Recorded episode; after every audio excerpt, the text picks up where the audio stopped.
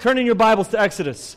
If you need a Bible, just raise your hand, and one of our ushers in the back will give you one. Exodus chapter 13. Verse 17 is where we're going to begin today. Exodus chapter 13, verse 17. And actually, I'm going to start reading in chapter 14, verse 1.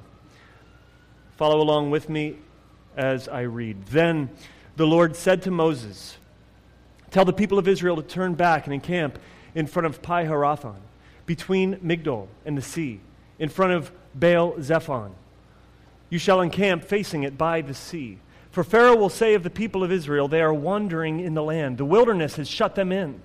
And I will harden Pharaoh's heart, and he will pursue them. And I will get glory over Pharaoh and all his hosts, and the Egyptians shall know that I am the Lord." And they did so.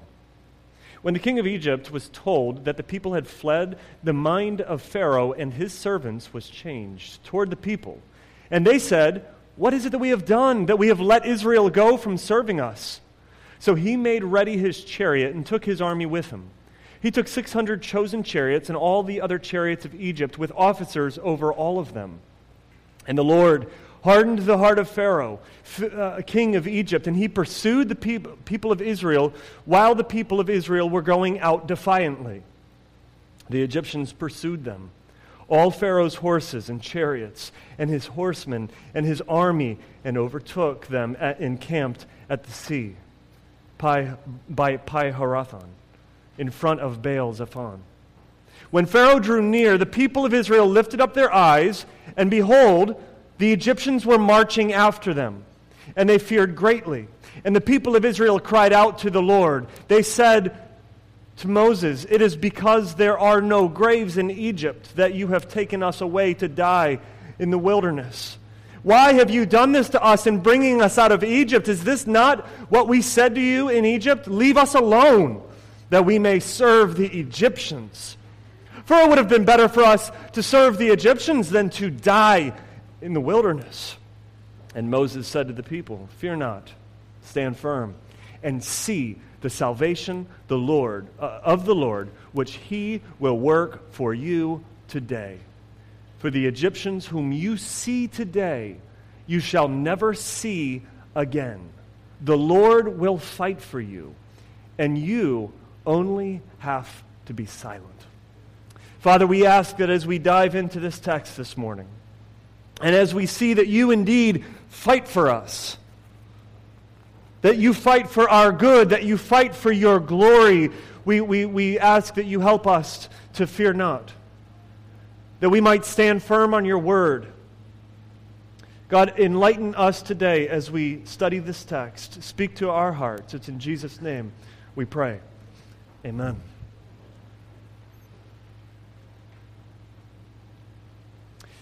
Does anybody remember what it was like to not have a GPS? Anybody as old as I am in this room? Okay. Do you remember MapQuest? Do you really? What's it like these days? I hear it's nice, actually. Some updates. Well, I remember when I first moved to Baltimore, getting lost, turned around in the Pikesville area. And I just had no clue where I was. And so I stopped into a gas station, and I asked for directions. Do you remember when we used to have to do this? And I asked for directions, and I looked at a map, and I was confused at the map. I didn't even know where I was. And so the guy gave me directions on how to get back to where I needed to go. And I'm just thinking to myself, this is ridiculous. Like, these directions he's giving me are ridiculous. Like, I know he's sending me, you know, to California or something like that. Like, he's not sending me in the direction I need to go. Well, I want to talk to you today on the theme, when God's ways seem ridiculous. When God's ways, when his directions, when his word, when they just seem ridiculous. We use our own logic, and we kind of think about it, and we think, this is ridiculous. The way that he's sending me right now, the way that his word is instructing me right now, the ways, his will that is happening in my life, this doesn't make any sense, and this is not taking me where I think I should be going. Ridiculous. Where we pick up in our story here. With Israel now freed from slavery in Egypt. And before the ridiculousness begins, the story actually starts on a very high note. All right, so let's just kind of jump into the narrative together. Israel is freed from slavery. They've been kicked out of Egypt, all right? The Passover. They're on the move. And Israel is being led by God. We see this in chapter 13, verses 17 through 22, that God is leading them. In verse 21 in particular, we see that this isn't just simply a metaphor, but this is actually a manifestation of God in a cloud and in fire at nighttime. During the day, God is manifesting His own presence and power and protection to the people of Israel through a cloud.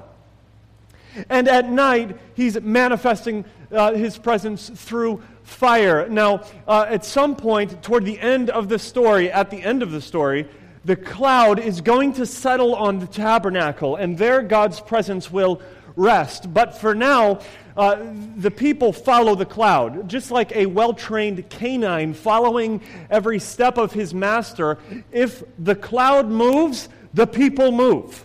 This is all they have now as a freed people of former slaves. They don't know where they're going. They know their ultimate destination, the promised land, but how they're going to get there is a whole other story. And so part two of this narrative, this epic story of Exodus, begins with this high note of God leading His people through a cloud and fire. And in the same way, God leads us today, not through a cloud and fire, but He leads us nonetheless through His Word. Psalm 119, verse 105, your Word is a lamp. It's fire, it's light unto my path. I read your Word and I determine where I need to go. John chapter 1, verse 1, the Word became what? Flesh. And the Word was Christ. John 8, verse 12, Jesus said Himself, I am the light of the world. The Word incarnate, Christ, our leader. Hebrews chapter 1, verse 1, God spoke in the past in many ways to our ancestors. But in the last days, God spoke to us through His Son. Jesus spoke in His words. Were the very words of God. And those words of His that were recorded is what we call Scripture. And Jesus then sent the Holy Spirit to speak His Word through the apostles, and they wrote what we call Scripture today. And this becomes for us then our light. This becomes our lamp. The Word leads us. 2 Timothy chapter 3, verse 16. All of Scripture is God-breathed, it's God-inspired, and it's profitable for every aspect of life. So our story begins on a high note as well. God is leading us today through His Word. As we study His Word and as we live our lives that are shaped around His Word, God is leading us. Yet at the same time, if we are a people who shape our lives around the Word, we know that there are many dark notes that quickly follow. If you're someone who lives your life shaped around the worldview of Scripture, you know that there are times when God's Word just simply seems ridiculous. And you're going to lose if you continue to follow God's Word in this particular situation. Or maybe it's nothing to do with His Word in particular, but it's an aspect of His will, something that God is taking you through right now, something that you're facing right now, and you're thinking to yourself, God is sovereign, God's will is being played out, and this is what I'm facing. This doesn't make any sense. This seems ridiculous. What do we do when God's ways seem ridiculous? What do we do when His Word seems ridiculous? What do we do when His direction for our lives seems ridiculous? Well, the Israelites, their first response was fear. In chapter 14, verse 1, the ridiculous Word of God comes. Tell the people to turn back. Now, why is that ridiculous? So let me tell you why. There are two ways out of Egypt. There is the short way to the promised land, and there is the long way. God chose to take Israel the long way. Problem number one. So Israel, I wish I could show you on a map, but Israel is heading north. Egypt's over here. Canaan land, the promised land, is way up north over this direction. That's the way that they're heading. Yet God says, no, I want you to turn back and head south. South, that's the Red Sea. South. So we have Egypt over here, the Red Sea right here, and freedom this direction. And God says, no, I want you to head this way, toward the sea. And this gets even worse because we see in verse 4 that God is hardening Pharaoh's heart, and God says, and by the way, he's going to pursue you. So I'm sending you south toward the sea, and I'm sending Pharaoh and all of his armies, all right, 600 chosen chariots, that's like the CIA of Egypt, as well as all the other chariots. So this is like the CIA and all of the military, going after this slave people. That's ridiculous. Why would God send us toward the sea when Egypt is coming that direction? What do we do? Well, like I say, they freaked out. In verse 11, they cry out to Moses and they say, is this seriously what you've called us to? This is what you've freed us for? Oh, I see, Moses. They're getting sarcastic. I see you brought us out here because there's no graves in Egypt. You brought us out here because there's more burial space for all of us. I see what you're doing. And then they say, look, this is what we were saying to you all along, Moses. Leave us alone. We never asked for this. We never asked for freedom. We were happy living as slaves. You know, it's amazing how quickly we, when faced with times of persecution, when faced with challenges, when faced with situations that seem ridiculous, it's amazing how quickly we lie to ourselves about our former lives.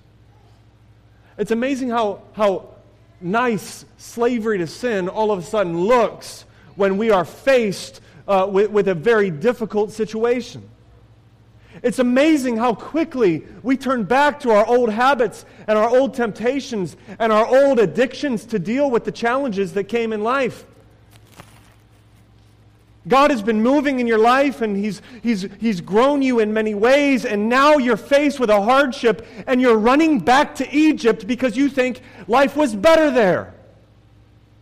It was better there. The routines of Egypt were better than not knowing what the future holds. The comforts, quote unquote, of slavery, oh, that was better than being out here all alone trusting in God. Back in my former life when I knew exactly how everything was going to happen, there weren't any question marks around my life, that was better than throwing myself into the mercies of God. So Israel freaks out, to put it nicely.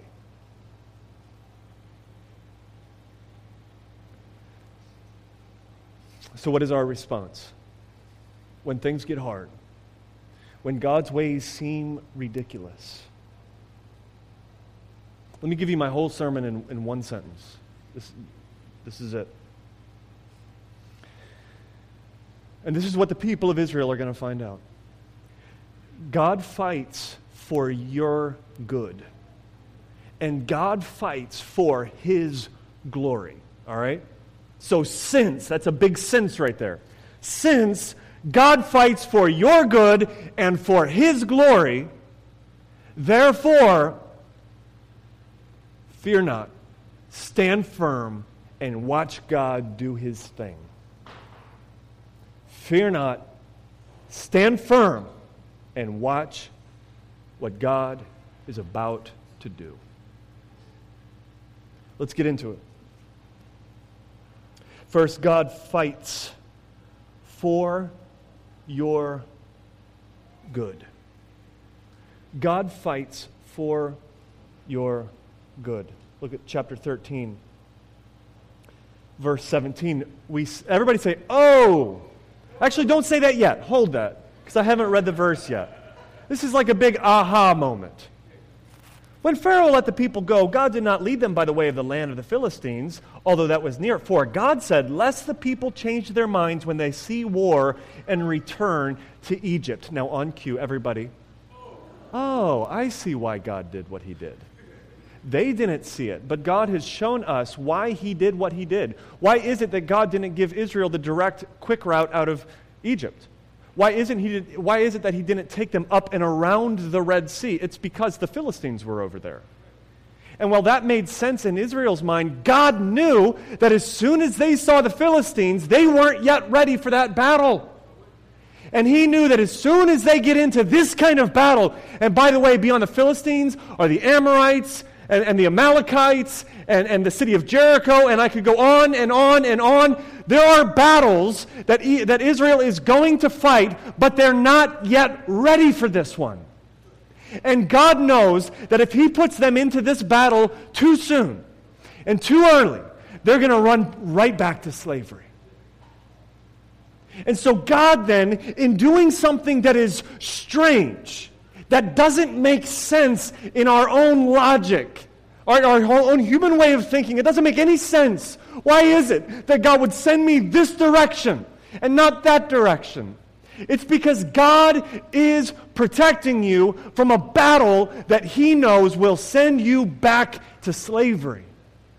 And so He's rerouting them, and He's sending them down by the sea. This is the point I'm trying to chase after here. God is fighting for their good. Israel, we can see their response. Do they think that this is for their good? Does it feel like this is for their good? What are we supposed to judge? Our own feelings of what God is doing in our life?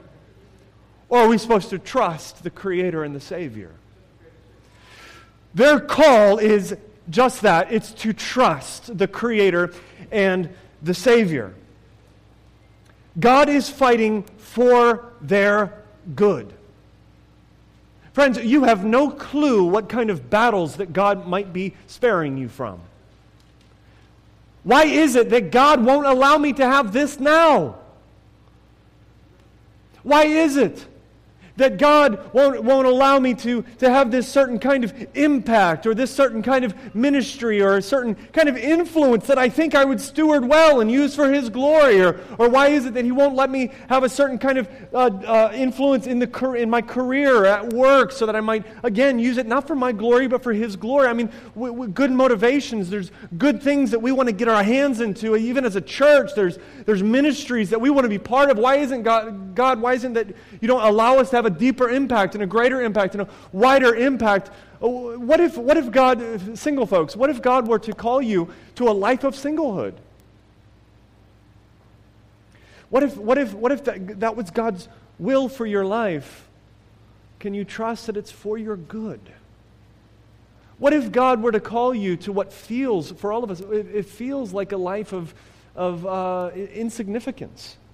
We're not really making an impact in some realm according to the ways that we think we should be making an impact. What if God is protecting you from something that you know nothing of?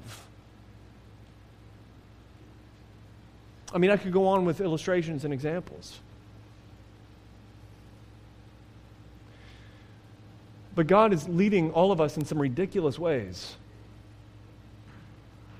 Are we going to trust that God is for our good? Listen, there are going to be battles that Israel fights. God is going to lead them to this place where God is going to fight through them. But before God fights through them, Israel needs to know that God is going to fight for them. Israel isn't ready for the battle yet. And you're not ready for that battle yet. God is protecting you and preserving you, and God is preparing you for something that you might know nothing of. God fights for your glory. Secondly, God fights for your good. Secondly, God fights for His glory. We see this in the text as well. Look at verse 4. I'm going to do these things, and I'm going to, he says, get glory over Pharaoh and all of his hosts, and the Egyptians shall know that I am the Lord. Look at verse 18. God repeats it. I will get glory over Pharaoh and all his hosts and his chariots, even the CIA of Egypt and his horsemen. And the Egyptians shall know that I am the Lord when I have gotten glory over Pharaoh, his chariots, and his horsemen. Listen, God is fighting for His own glory. God is leading Israel into the very place, what my mother would call between a rock and a hard place, right? He's leading Israel to a place where on one side are the entire Egyptian armies coming at them, 600 chosen chariots and all the other chariots. And they've got their backs up against the Red Sea. God is leading them to a place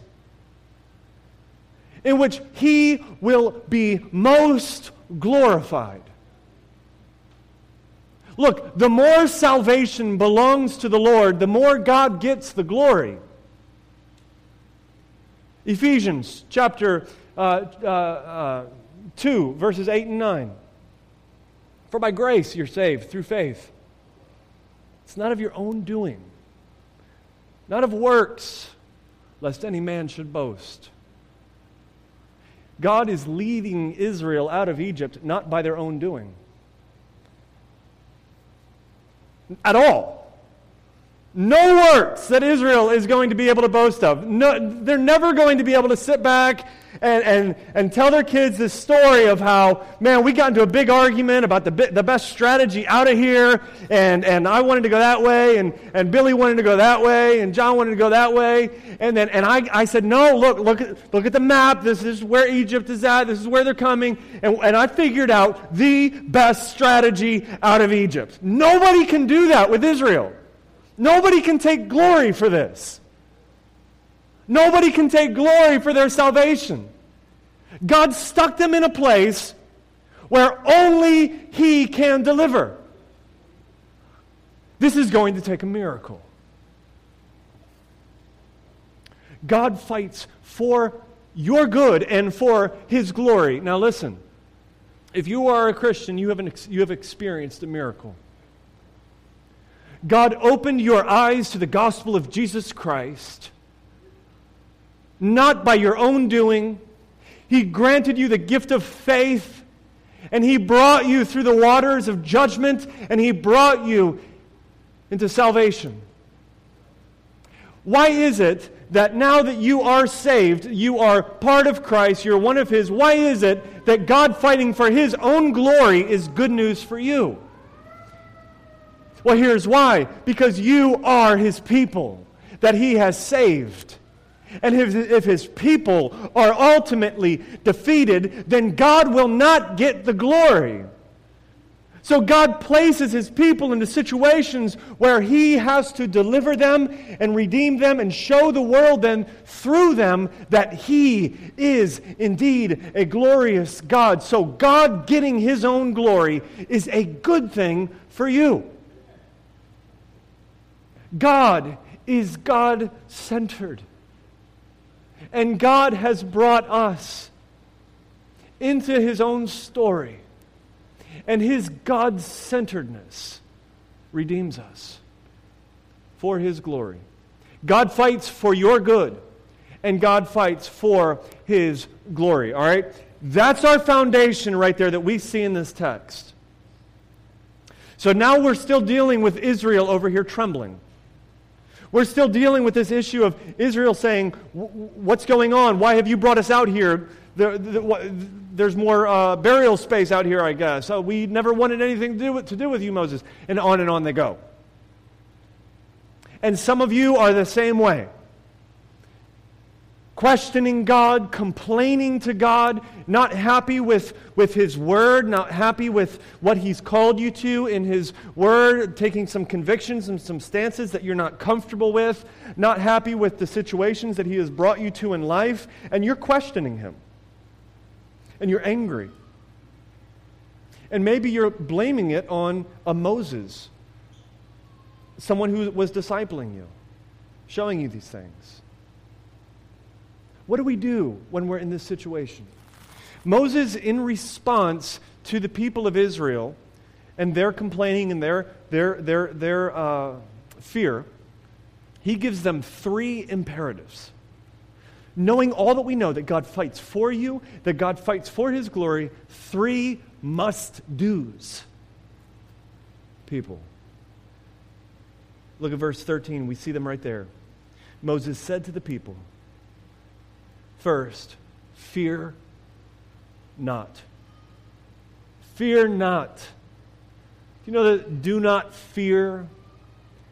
Do not fear is the most repeated commandment in the whole Bible. More than any other command in Scripture. Do not fear. You know, a couple years ago, I remember that one night, my wife woke me up, and I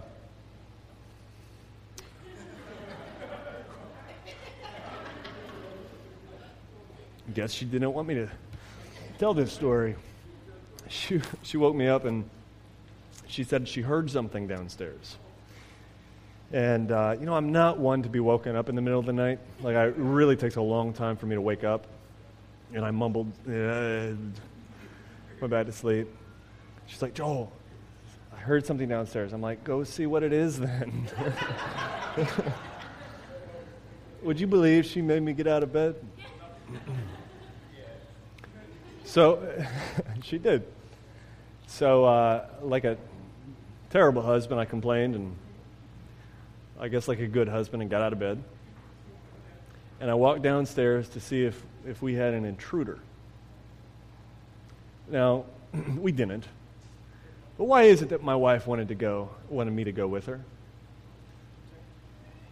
It's because she knew that I would beat up whoever it was that came into our home. She knew what these guns were like. Now, I can't beat up everybody, all right? But I could beat you up if you come into my home. I guarantee you. Look, but even as humans, we can't always protect one another. Yet even still, there's a sense in which our fears are reduced when we have somebody go with us, right? Now think of it this way. The God of this world, the Creator God, the all-powerful God is going with us into battle. God cannot be defeated. God has serious guns, if you would.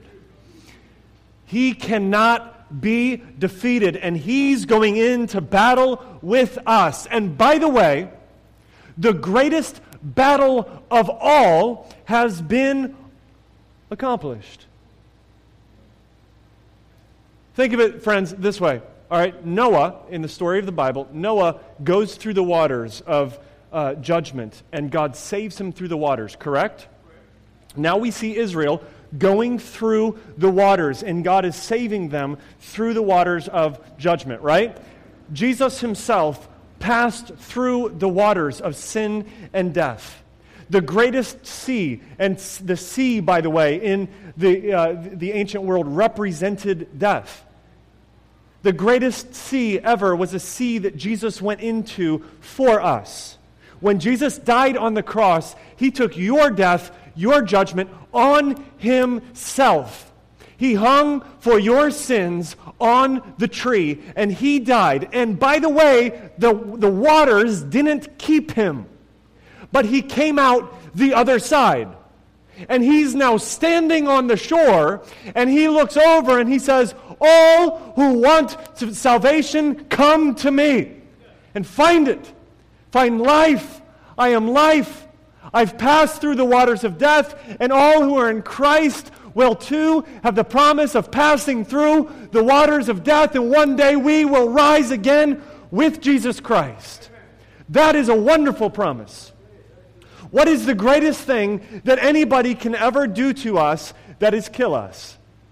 The greatest thing any intruder could ever do to you is kill you. And the Christian says, "And so what? The greatest thing you can do to me is kill me. And then what? Then I rise. And I live forever with Jesus Christ, my Savior."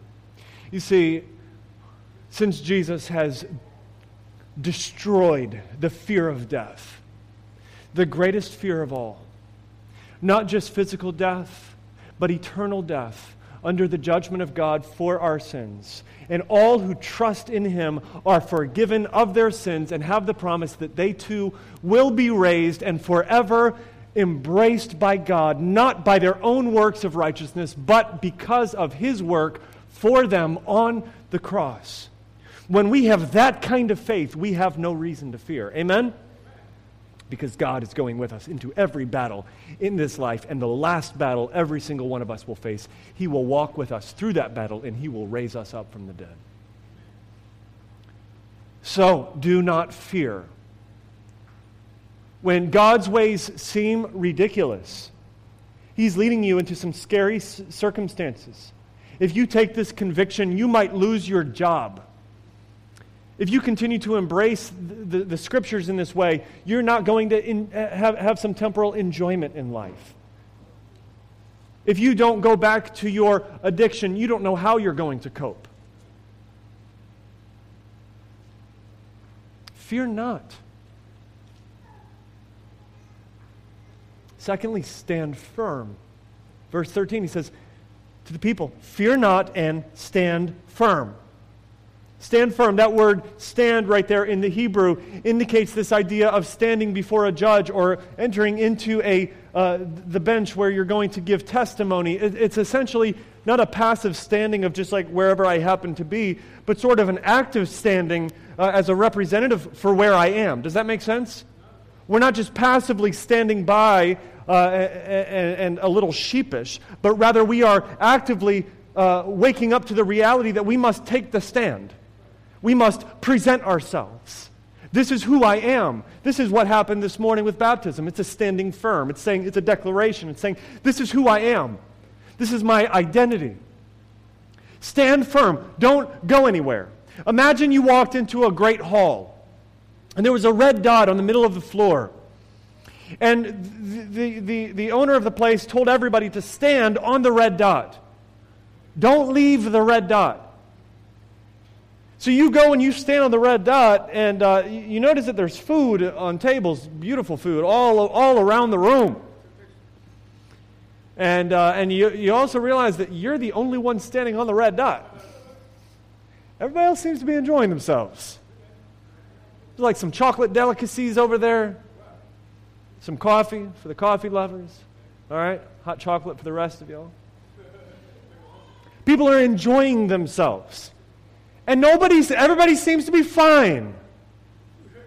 But then a moment later, the entire floor drops 200 feet, and everybody falls to their death, and only those standing on the red dot remain, and that is you. Stand there. Don't go anywhere. There are temptations all around you. It looks firm. It looks like people are having a good time. But stand here. Don't move. Because here is salvation. That's just somewhat of a little example of the picture that I get in my mind when I think of what it means to stand firm on the solid rock of Jesus Christ. Jesus is our firm foundation. He is the only foundation that will last beyond death and for all of eternity. And friends, if you are not standing on salvation in Jesus Christ right now, you have no hope. The ground is about to fall. What are you standing on? And I think even if you're not a Christian here, I want you just to wrestle with this for a second. We're all standing on something. You've got to be standing on something. What is it? What I'm asking you, what I'm pleading with you toward is to stand on that which has conquered death. To stand on that which has risen the other side of the sea. To stand on the firm foundation of Jesus Christ. And don't leave there. We come from a long line of people who have stood firm. In the 2nd century, a man named Polycarp was faced with lions. And it was commanded of him to recant. And this Middle Eastern man, looking at the lions, did not recant his faith. He stood firm on the only foundation that he had as the lions tore him apart. In the 4th century, an African named Athanasius stood firm for the divinity of Jesus Christ. The reason that we recite the Nicene Creed, that's because of this man named Athanasius, the way that God used him. And he would not let the divinity of Christ go. He said, no, Jesus is fully God, and he is fully man. And he won the day that day in 325 at the Council of Nicaea. But a couple years later, Rome turned against him. Popular opinion swung to the other side. It was no longer cool and popular to say that Jesus was indeed God. And they sought his death. And Athanasius stood firm. He did not waver as he ran for his own life. In the 16th century, a man named Martin Luther stood before the Diet of Worms in Germany. And he was asked to recount all of the books and all of his writings which proclaim that Jesus is the Christ and that there is salvation by grace alone, through faith alone in Jesus Christ. And if you do not recant, you will die. And he stood firm. Stand firm. Don't run from this. Let me give you a more modern day example. One of the largest denominations in the world, which is the denomination that we happen to be part of, was for years walking away from the authority of Scripture. For years denying the authority of Scripture. For years giving into culture. If we're not standing on the Scripture, we're standing with culture, and we just kind of sway with culture. And if culture goes this way, we go that way. And if culture goes back this way, we go this way. Whatever's popular in culture is what's popular with us, right? No. But this is the way the denomination was heading, and the Scriptures were being denied in many ways. And in 1993, there was a man named Albert Mohler who took the presidency of the flagship seminary for this denomination. And he was 33 years old, a young man, and he stood behind an old podium in the seminary chapel, and he delivered a sermon that would change the course for this seminary as well as the entire denomination. And his sermon was called, "Don't just do something, stand there." Don't just do something. Don't just be about activism. Don't just go about doing stuff. Busyness. Stand on something. Have some convictions. Stand there. Stand where? On the Word of God. On Jesus Christ, our only hope, as the Word has communicated to us. Where are you standing? What alternatives did Israel have? I mean, think of it in their own context right here. Here they are, Red Sea, Egypt coming. They could have run. They could have gone back north. We're going to take matters into our own hands. What would they have lost? They would have ran from the promises of God, this God who has delivered them, who has given them promises through Abraham and Isaac and Jacob. They would have ran from the promises of God. They would have ran from the presence of God. Here is the cloud, here is the fire, we're going this way. They would have ran from the protection of God. Now they're on their own. Listen, friends, the Holy Spirit will not empower any life that is not standing on the Word of God. The Holy Spirit will not empower any life that is running on its own. Stand firm. Now, the third imperative is actually completely passive. He says, see the salvation of the Lord. So Israel's job is to fear not, stand firm, and then just sit back and watch. And the Hebrew word there, it means see. Just open your eyes. Look at it. Watch. Sit back on your easy chair and watch what God is about to do. Final deliverance happens in three phases. Egypt is coming, and in phase one, God moves, the cloud and the fire moves between Egypt and Israel in verse 19 and 20. And so now Egypt can no longer see Israel. They don't know what's happening. It's a whirlwind of smoke, a whirlwind of fire that's standing in front of them, and they are blocked now from the sight of Israel. The second phase of final redemption here in verse 21, Moses stretches out his hand over the Red Sea. And it says, the Lord drove back the sea by a strong east wind all night and made the sea dry land. This is not just some kind of natural occurrence. This is a supernatural act of God, in which in chapter 15, this hymn of praise, we see that these two sides became as walls, indicating not just simply a barrier or a small stone wall, but city walls. Walls of water the size of a city, and they walk across on dry ground. Now, at some point, the manifestation of God in the cloud and fire moves. The Egyptians see what's happening. They see Israel crossing, and Pharaoh says, go get them, boys. And so Egypt comes into the sea and is now chasing after Israel through the sea. This is in some ways the climax of the story. What's going to happen? Will God ultimately have the victory? Or will Egypt make it across and have the victory over God?